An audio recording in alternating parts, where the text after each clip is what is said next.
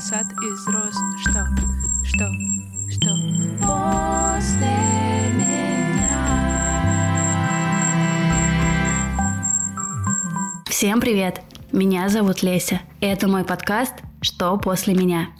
Называется он так, потому что мне всегда было интересно, что я оставляю за собой.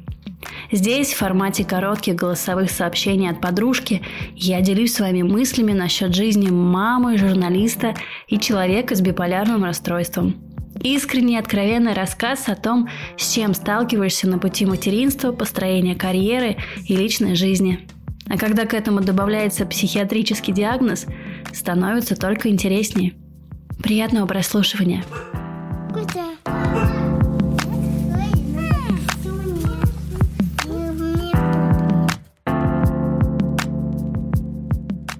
Подружка пришла ко мне в гости домой и спросила, почему я держу парфюмированную воду и духи от Лаша в туалете.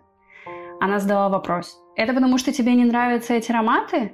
А мне вот наоборот нравятся, поэтому они у меня стоят в квартире.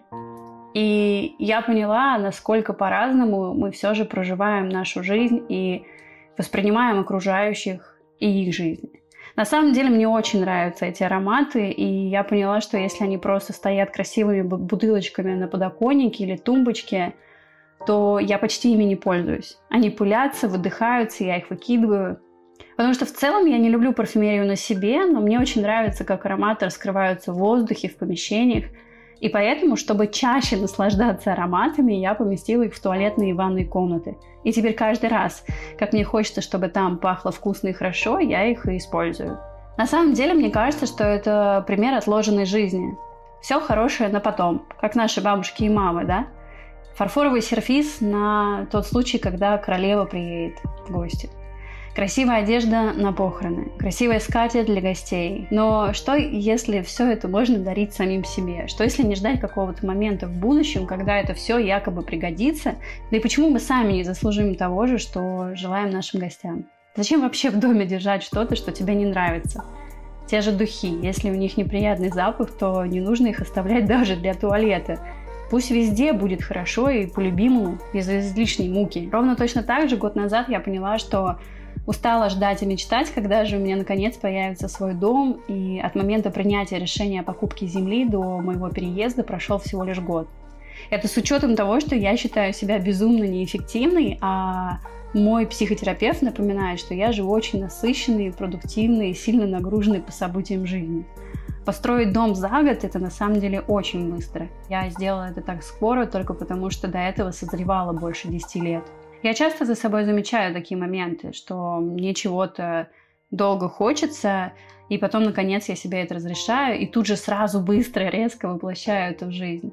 Что-то срабатывает, что-то нет. Я учусь не жить эту отложенную жизнь, я учусь планировать и постепенно превращать жизнь, которая есть здесь и сейчас, в ту ее форму, которая мне хочется для самой себя, для своей семьи, для себя в будущем. Потому что мне не хочется дожить до 50-70 лет и подумать, ой, блин, я не успела. Также я не хотела жить без собаки и ждать, когда она у меня наконец появится. Когда-нибудь мне ее заведут, так я думала. Пошла и взяла песеля из приюта, а потом еще вторую, а потом на какое-то время еще двух котов и маленького щенка на передержку. Но это уже другая история. Я не хочу жить с ожиданием, что когда-нибудь потом я исполню свои мечты, что когда-нибудь потом я не буду проводить зиму в холоде, а наоборот, рядом с морем. Наверное, отчасти отложенная жизнь помогает нам оттягивать момент принятия решений. Причем не только в самом начале осуществления, но и потом, когда что-то идет не по плану. Потому что может получиться, что ты отчасти разочаруешься в своих мечтах. А так можно просто жить и мечтать без конца. И радоваться.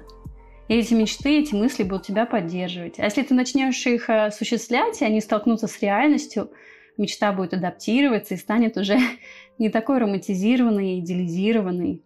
Ну, или ты ее реализуешь и уже перестанешь мечтать. Это тоже несколько вгоняющая в состояние фрустрации история.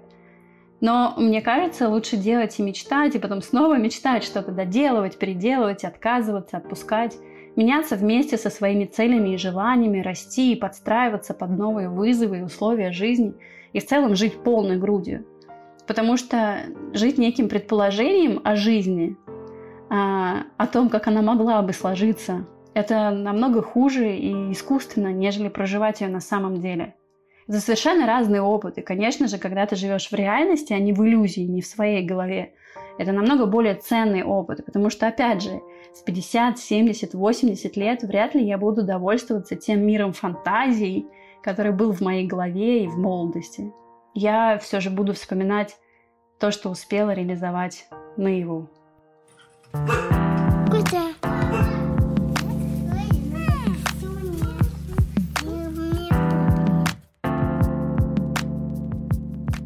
Мне важна обратная связь и ваше мнение. А быть может, вы хотите предложить коллаборацию или тему для следующего выпуска.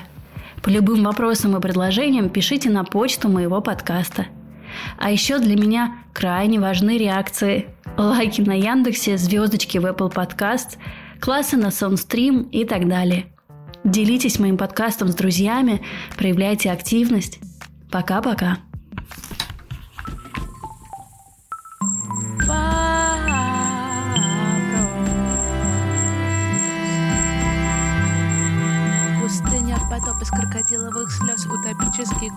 Сад из роз. Что, что,